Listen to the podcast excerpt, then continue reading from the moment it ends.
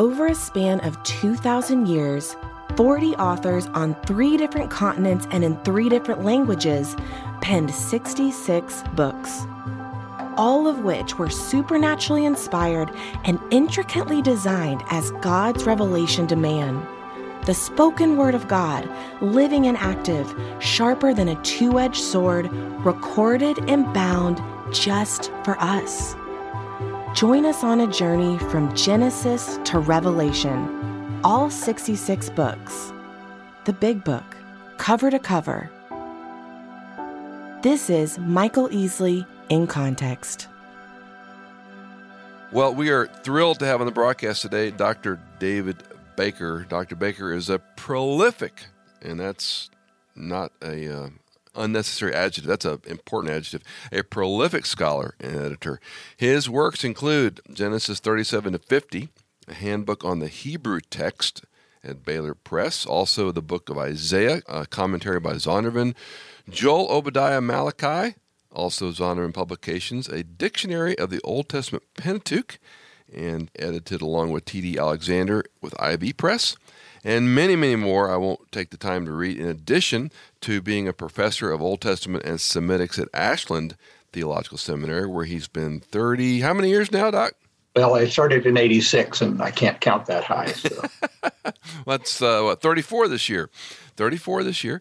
He has taught in a visiting capacity in Australia, South America, and Europe. He also works extensively with Faithlife Mobile Ed and has done the courses including Introduction to the Old Testament, Poetry and Prophecy, a survey of Amos, Joel, Obadiah, Malachi, and the theology of Genesis, along with others. It's interesting. Um, we have a long, long friendship with Faithlife and Bob Pritchett. I think I was using the Logos when it was. It was actually called the CD Word Project when it first started at Dallas Seminary and Bob came and purchased it and turned it into what then became Logos. And now it's just amazing what he's done with these tools. And Dr. Baker, aka now and David, is a faculty member on their mobile ed program. And again, we encourage you, we give a discount if you take those courses through in context. They give you a little break, and we highly encourage you to check out those offerings online. Well, thanks for joining us with that long introduction, Dr. Baker. Thanks for being with us. My pleasure. Thank you very much. So, with your scope of literature, let me stand at the 30,000 foot view and say, all right, Professor Baker, give us an overview of some of these books you've spent years studying. Give us the big picture of these prophets, minor prophets. How would you explain these in a high level to a person that is not familiar with these books? Okay, well, they are speaking to specific contexts, specific needs, and many of the needs and contexts are stretching beyond their particular time period, but we do have to remember that they are speaking to specific times and places. For example, Joel is famous for its locust swarm, where the prophet is giving support and encouragement to a nation that had just been overwhelmed by locusts which, if I remember hearing the news within the last week or two in Africa, there's a swarm coming through. Yes. So it would have been speaking to that particular episode, but that kind of episode happens again and again, literally in the area. So it is applicable to a wider range of time periods, but also it's used metaphorically for armies coming in. And Israel was in the middle of major sweeps between Egypt and the Hittites and the Assyrians and the Babylonians. So, this is something, again, as an example of something that is specifically directed, but is also more universally applicable. Uh, because most of us have our own metaphorical or literal locust swarms as well. So, that's how I see these prophets, the minor prophets as well as the major prophets, looking at their own time, but very applicable to other times in history and life of God's people of the Old Testament and the New Testament. Talk to us a little bit about the life of the prophet, because as I've been teaching through each book of the Bible one Sunday at a time, I'm struck with the reticence of prophets, save perhaps Isaiah after he is uh, forgiven, we might say, when the coal touches his mouth. Save him. Do we have a eager beaver, I'm ready to go prophet. They all seem to be reluctant. Jonah, of course, resistant, disobedient. Expand on that if you would. Jeremiah, too, arguing against being prophets. Well, I think they might have also been aware during the course of the development of Old Testament history what happened to prophets. The writer of Hebrews talks about some of them being killed. Mm-hmm. In fact, when you speak truth to power, you have the power of God behind you, but the secular power, if you like, has control over your head, whether it remains on your body or not. So it can be kind of a scary proposition. Amos himself, for example, in the middle of his prophecy, a representative of the king comes up and says, Stop, shut up, we can't have this. Because he's presenting the, the word, if you like, of the capital K king, which would be God, Yahweh, but the temporal king is getting upset. And so a lot of them have the same kind of nervousness, if you like. And even if you got along well with your ruler, you don't want to bring bad news, and quite often it is bad news, at least from the king's perspective, because they were doing wrong, which is the reason why the prophet had to come and slap them on the wrist or more strongly other places on the body just to catch their attention. I suspect they had very few friends in this call. I mean, uh, we know some of them had what we might call disciples, but in the main, they're they're persona non grata. Yeah, I would think so. There, there are some that uh, one was thrown into a well and somebody came and pulled him out. Uh, they do have some friends, and sometimes the king was even their friend. Thinking, going outside of the minor prophets, you have Nathan the prophet, who at times seemed to be on good terms with David, but then when he knocks on David's door and say, you know, there are things that you're doing that are not right, so all of a sudden your friend can turn on a dime and become unfriendly. So I think they had, I should say, disciples, sometimes friends, and I would imagine they had family and friends that were with them. But when they were doing their official role of prophesying, it was a more uncomfortable position for him to be in.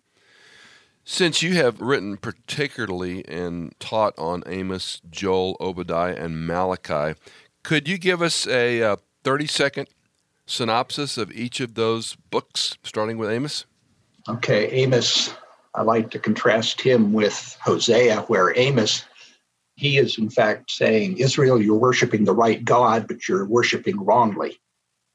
So, wrong worship of the right God. Well, Hosea is the opposite, where you've got the, the worship isn't being condemned, but who they are worshiping, because they were, Baal is mentioned a number of times right. in Hosea when he's not in Amos.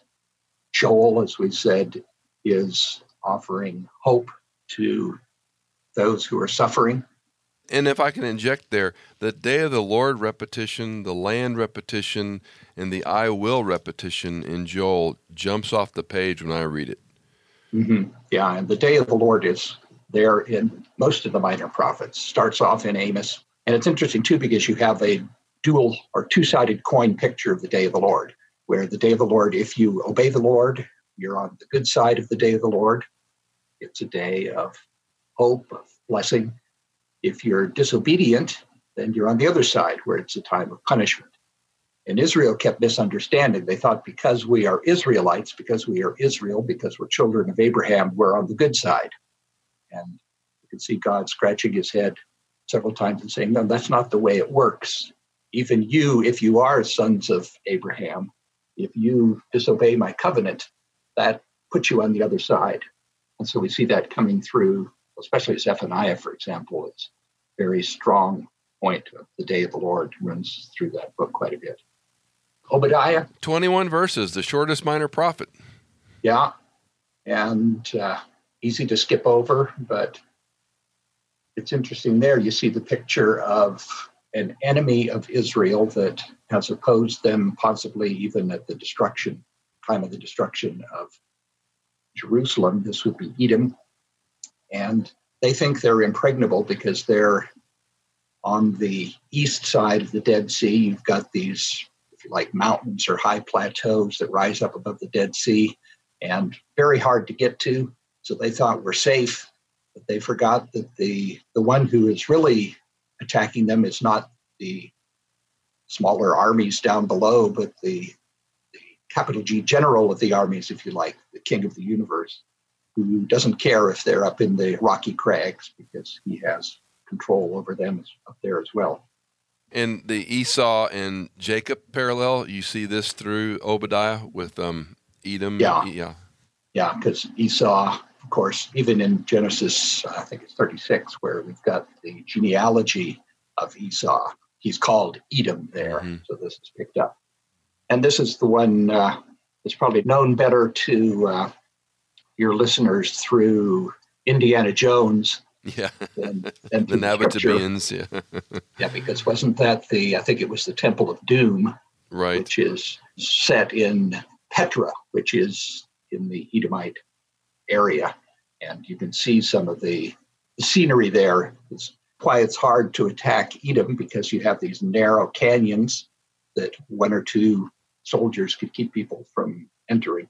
But uh, I always like to point out where there are contemporary ways that you can see these things because unfortunately more people watch Indiana Jones and the Temple of Doom than read my commentary on Obadiah. So, I can't imagine. I can't imagine. Yeah. I, am waiting for Oprah to get in touch with me and say, we want to do Obadiah. Don't hold your breath. I uh, still remember my first time in Petra, and they had the Indiana Jones gift shop and my uh, docent tour friend was telling me he said yeah before this we had you know a few hundred visitors you know now i think it's over a million a year anyway. And it's all paved now so they would have easier access to get in there and fight. Okay so let's take another turn then. When you think of and this is a great segue with contemporary consumers preferring you know and not to be uh, unkind, but you know, entertainment and media that's easier than studying the Bible. So how do we help them from again this thirty thousand foot take? How do we help them gain an appreciation for how God used these prophets in the life of Israel and Judah? Well, I think one of the main things is just to read through them. I have problems with programs reading through the Bible in a year because we've got to chew slowly on scripture, as is one of the images that we have in Scripture. But if you're in a liturgical church, you follow a lectionary, which would have you read some of these things during the course of a cycle. But if you do reading through the Bible in a year, you can do the same thing because I think their name has kind of an argument against them in a lot of people's eyes. Minor prophets. Why should I? I don't go to a minor league baseball game. I'd rather watch the, the major league players. But minor is really only in size, not in importance. Some of the issues are very relevant to today. And I think that's one of the problems for today's readers is because all of a sudden, well, preachers preaching from the minor prophets could be said, you're being involved in politics. You can't speak politics from the pulpit today. And that's exactly what the prophets, minor and major, were doing. And I think one of our problems today, our contemporary readers go to their news stations rather than scripture. And they quite often are saying opposite kinds of things. Just get in there and read them and see what they're talking about. I find and your comments interesting because in my teaching through the what I'm calling the uh, big book cover to cover, is I'm pointing out, you know, the minor prophets are much easier and shorter to read over the major prophets. so it, it's a little more unwieldy to take Isaiah or Jeremiah if, again, a person isn't somewhat skilled in Bible study methods or doesn't have a reading program or in a Sunday school class or BSF precept, something that's helping them along besides though a sermon on a Sunday morning. But be that as it may, other insights that you have gained over 34 years of studying and teaching prophetic literature in particular, and how we learn even today from these ancient patriarchs and writers of old of antiquity? Well, I think it's important just to keep your eyes in both locations, as we were saying, that is, in the Old Testament context, what they were saying, and then also in our context. Well, in the middle, if you like, you could have the New Testament context, because a number of these passages are picked up in different ways in the New Testament. But if it only stays even in the two testaments, it's not really relevant to us. So many of them speak on beyond to us. I was just thinking we just had Martin Luther King Day and going back to Amos again. Uh, one of his sermons was on Amos chapter 5, verses 21 through 24, about I hate your festivals, mm. I hate your religious feasts, but uh, 24, but let justice roll down like waters and righteousness like an ever flowing stream. So, what God's saying there is if you at loggerheads with your brother or sister, if you're hurting them, I want justice. I want an established relationship horizontally, if you like.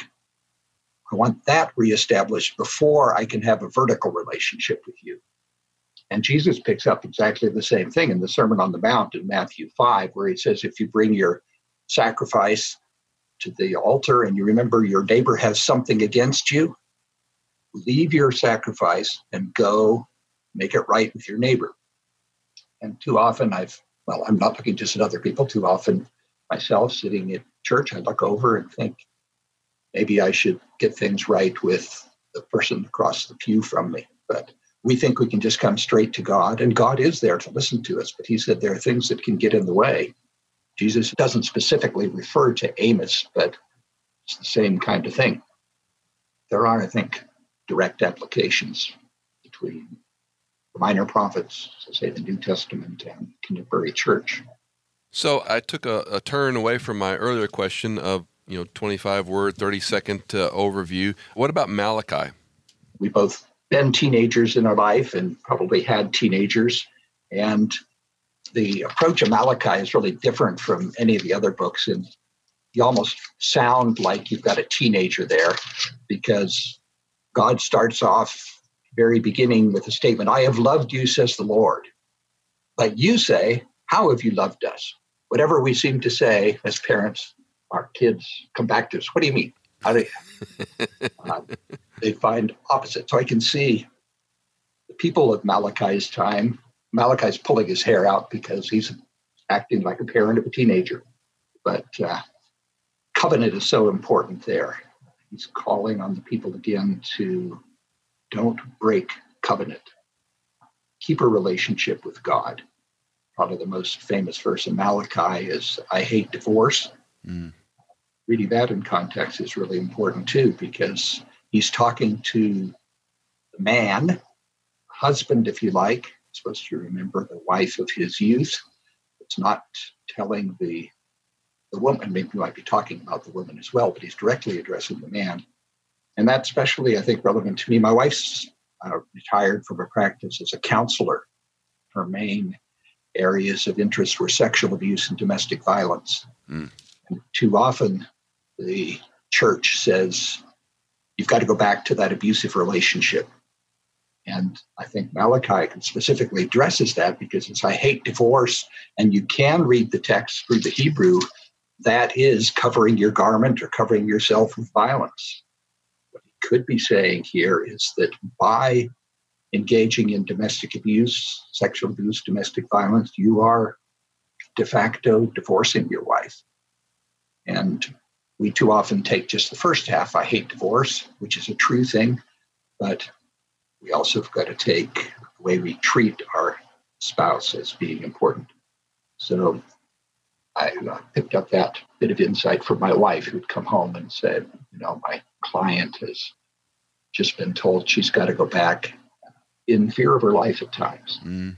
So what we've got to do is read what the prophet is saying you know, it's striking in Malachi that even in the context that that verse appears, you know, I mean, and most of our Bibles have some subtitle "Sin in the Family" under that section, verses ten to seventeen, and rightly so because he's talking about one father.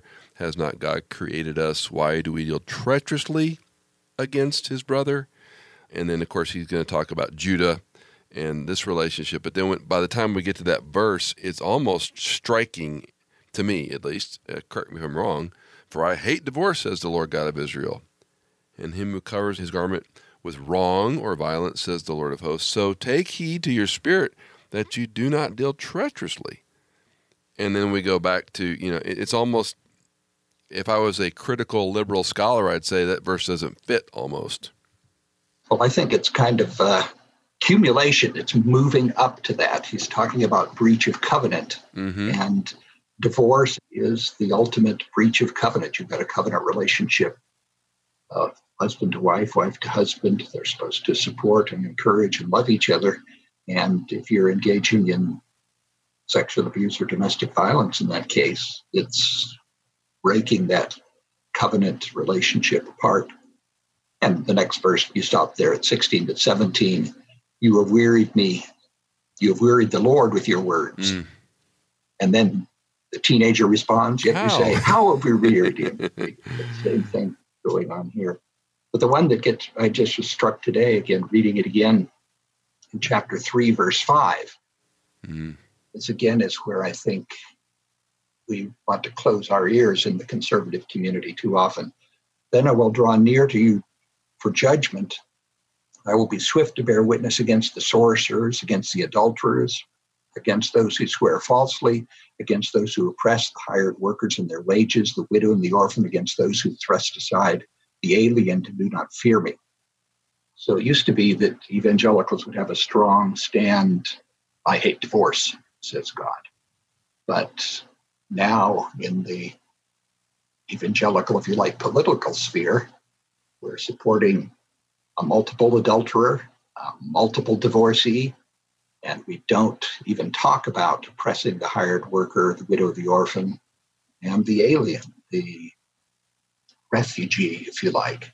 So we seem to be reading selectively our scripture, uh, even though it's the same prophet speaking to the same people probably wandering too close to politics here. Well, no, that. no, that's and that's a, a interesting question because you know I was trained in in try to follow a pretty strict context is critical, context is king, uh, person, mm-hmm. place, time it was written, what that audience heard, and then how we.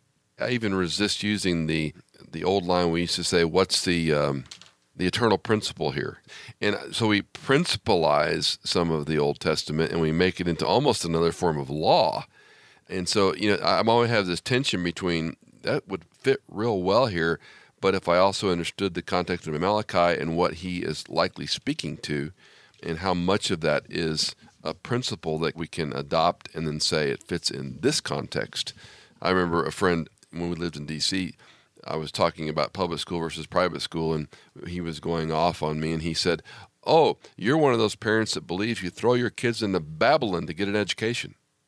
And mm-hmm. not that I uh, agreed with him, but I thought, well, that's an interesting rejoinder because that was his perspective from his worldview was you're a fool to put your child in public school. And then one could argue, well, you know, my son or daughter is pretty strong in their faith, and maybe that's salt and light for them. Maybe that's where God has them. So we, we go round and round with these things. But one yeah. of my question to you is, you know, where are we on thin ice if we over principalize, if that's possible, and apply the what's the old uh, uh, a misapplied verse god is greatly blessed you know mm-hmm. we, can, yeah. we can take it out of context and shred it and say you know the lord led me to fill in the blank and sort of sanctify our conclusions yeah yeah i would agree but it was interesting for another context i did a study of sin and injustice and unrighteousness in the minor prophets just looked at them and said what is referred to as sin and what are unacceptable actions. And I just did a statistical analysis of them. And the two big ones on the lips of evangelicals are sexual impropriety and abortion. Abortion, possibly one reference in Amos chapter 2, verse 4, where it talks about ripping open pregnant women. But sexual misconduct. There's only, I think, 18 or 19 verses there, and those are mainly in Hosea, where he's using it metaphorically. One in Malachi, we just read about adultery, but most of the sins that are mentioned, you can't tell what they're talking about. They're just general talking about sins. But the other ones where we can say what kinds of things they're looking at, they're economic They're about 70 times out of how many of it there were 330 how you treat the poor how you treat the the widow and the orphan, the alien. And so there it would seem to be it's not just taking a verse, it's a good proportion of the verses. Or minor prophets seem to be interested in economic things. Not that they're not interested in some of these other things, but the specific issues that they were working through, especially in Amos and Hosea, where Amos in particular, but this was a time when things were good for Israel. There weren't any major threats. The Assyrians, the Egyptians were kind of off on the sidelines. So there was plenty for everybody, but there were still people that were ripping off the poor. And that seems to be a theme again and again and again going through the minor prophets. The end of Malachi, give me your take on this because it does seem to segue very nicely into the Gospels, but I would love your view on this. Let me just read it for us, rather short of Malachi. Behold, the day is coming, burning like a furnace, and all the arrogant and every evildoer will be chaff, and the day that is coming will set them ablaze, says the Lord of hosts, so that it will leave them neither root nor branch. But for you who fear my name, the Sun of Righteousness will rise with healing in its wings, and you will go forth and skip about like calves from the stall. You will tread down the wicked, for they will be ashes under the soles of your feet on the day which I am preparing, says the Lord of hosts. Remember the law of Moses, my servant, even the statutes and ordinances which I commanded him in Horeb for all Israel. Behold, I'm going to send you Elijah the prophet before the coming of the great and terrible day of the Lord. And he will restore the hearts of the fathers to their children, and the hearts of the children to their fathers, so that I will not come and smite the land with a curse. So help me out. How did the audience of Malachi's time hear that, and how do we understand it in an applicable way today? Well, I think some of the same ways that we've been talking about here, that you've got this is talking about the day of the Lord. And he's more or less saying, which side of that coin are you on?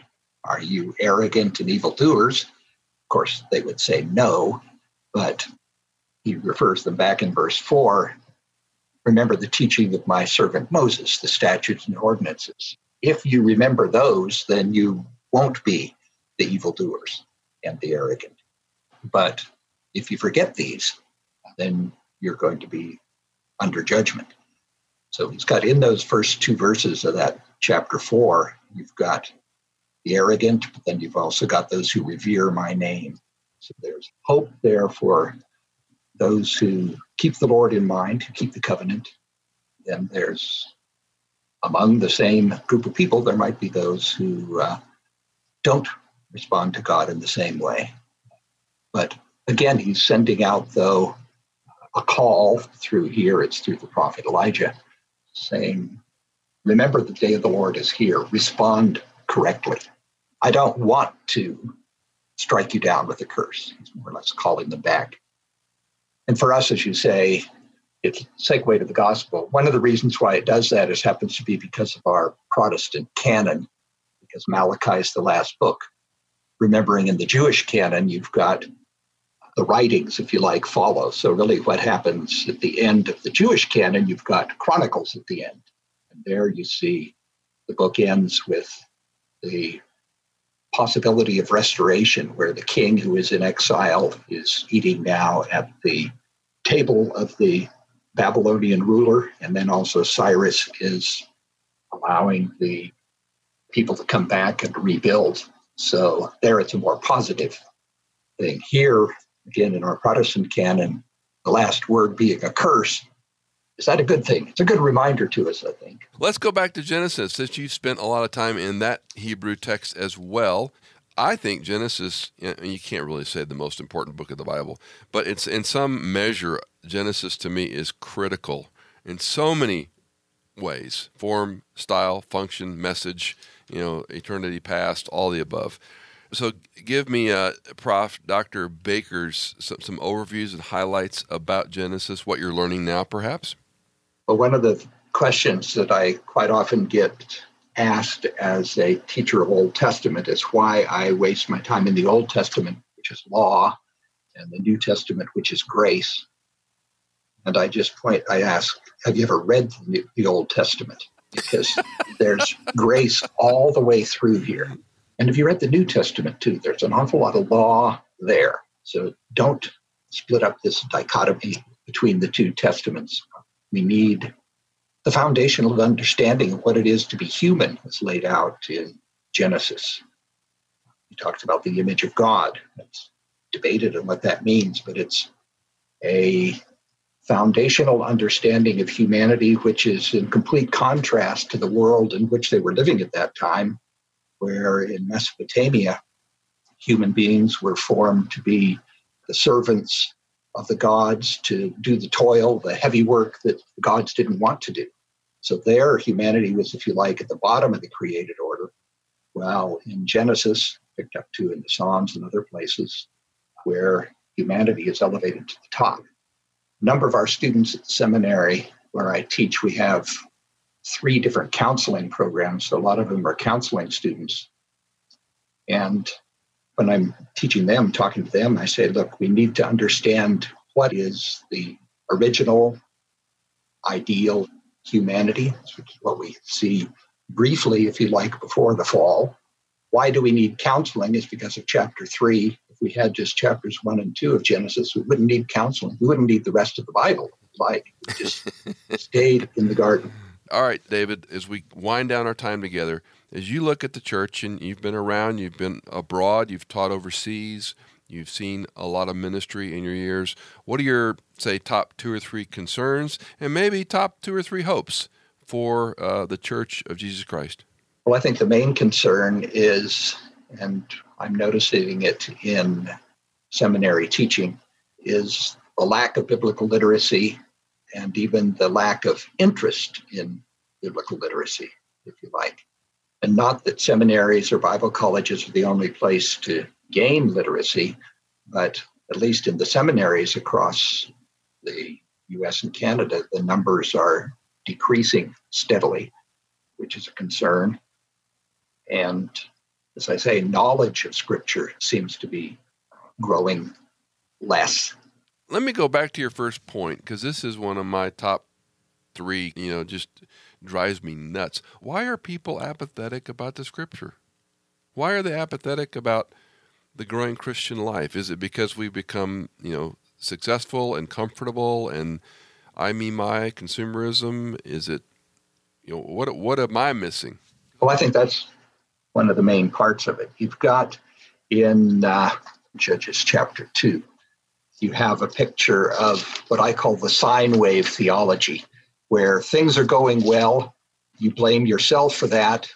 When you sin, God like withholds his blessing, enemies come in and attack you, and then you turn to God again, and that's where he raises the judges up.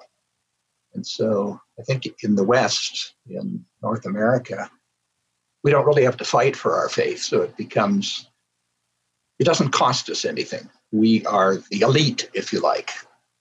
But in other countries where confessing the fact that you're a Christian, especially if you converted to Christianity from whatever the national religion might be, you're actually putting your life on the line and you're losing your life too often. I think our belief is too cheap for us. It's the same thing we noted. I taught for four years in South Africa, and we were there just before the fall of apartheid. So when apartheid fell, then they had general elections, and people would stand in line for 12 hours to vote because this is precious to them. They'd spilled blood to be able to get this. Well, in the US, the turnout, even for a presidential election, is much less than 50%. We become bored and complacent and we don't do it anymore. And so we say to ourselves, we don't need the Bible, my job brings in what I need, I'm happy with my family, I've got plenty to do, I don't need church or scripture, then it becomes cheap. And I'm not praying for tribulation and opposition, but it would strengthen our Christian faith, I think, if we had to face that. Well, and you recall Corrie ten Boom. Mm-hmm. Uh, that was one of her, and I use the word prophetic in quotes, but prophetic challenges that the West needed persecution in the church to clean out the apathy and the sin, and uh, you use the term easy believism or something like that. And you know, certainly we don't want that, but it's also the. I have this uh, theory that none of us grow apart from pain and tension, mm-hmm. and uh, I, you know, that's not universally true, but it seems to me most of us don't grow in our faith until there's some challenge, problem, stress, and then we draw near to the Lord. In the corollary of that's quite frightening. Mm-hmm. He's going to bring these things upon us. Mm-hmm. That said, you know, the whole Western notion of how we deal with trauma and pain and, and we anesthetize our issues. We reach for the spiritual ibuprofen rather than appealing to God. Okay, have I sinned here? Where have I sinned? I repent. I deserve nothing but hell. I turn to you. Will you help me? I cry out to you. I can't expect anything, but I ask. And that posture seems to be lost. Uh, again, I don't know, but it seems to be lost on our quote success, comfort, ease. And then, of course, as you noted, we're in a time now where while it may be easy and elite to be a Christian, if you say you're a Bible believing, fundamental, church going, you know, fill in the blank Christian, you're probably going to get more political, you know, uh, ire than you used to. Mm-hmm. And uh, depending, of course, where in the country you live, and it may be harder. So maybe that's what you know God will use going forward. I don't know. I'm I'm prattling. Uh, what's your hope for His church? Well, if I could pick up one thing sure. that came to mind just as you were talking there, I think we've got to remember it happens several times in prophets, but other places in Scripture where the writer says, perhaps God will listen to us and answer our prayers. Love it. That perhaps we have become so accustomed to say it is going to, he has to. I can twist his arm and he is going to respond. I think we should be surprised every time God forgives us, every time God blesses us, not let it mm-hmm. become routine because then it loses any meaning. I think it leads toward greater joy and worship we're surprised by joy, as, C.S. Lewis stealing his title. We should be mm-hmm. surprised every time it happens. But I think one of the hopes is there that God is a God of surprises. God, even Israel, who turned their back on him, he almost wiped out a generation, but he kept the remnant, he kept those who were faithful, and he's not going to let Israel disappear, and he won't let the church disappear our numbers might be shrinking because of, as we said, possibly our own apathy. But I don't think God's going to let us go. So I just urge us to keep reading the minor prophets and the major prophets and Genesis. and the Gospels. Yeah. oh, yeah. yeah there, there is a New Testament. I forgot that. Yeah. So in, in my field, we call it the appendix. Oh, that, I haven't heard that. That's good. That's delicious. Yeah. Well, Dr. David Baker, David, thank you for your time. I pray you're encouraged in the ministry God's given you. Thanks for your faithfulness. And again, as I mentioned, your academic rigor and commitment all these years that so many have, you know, I, I call it imperceptible influence. We never know how God's going to use us and uh, it'll be a delight and glory to see how he uses these uh, faithful men and women who are professors and teachers and Hebrew students and Hebrew scholars and to nurture us along in our faith. So thank you for your ministry and your work and uh, God's great blessings on you, sir. Thank you, and thank you very much for this opportunity. Michael Easley in Context is fully funded by our listeners. If you are a regular listener, would you consider giving a one time or perhaps monthly donation to support our ministry? You can give at michaelincontext.com. In Context is edited, mixed, and mastered by Tim Hull, produced by Hannah Seymour, and music composed by Chad Gates.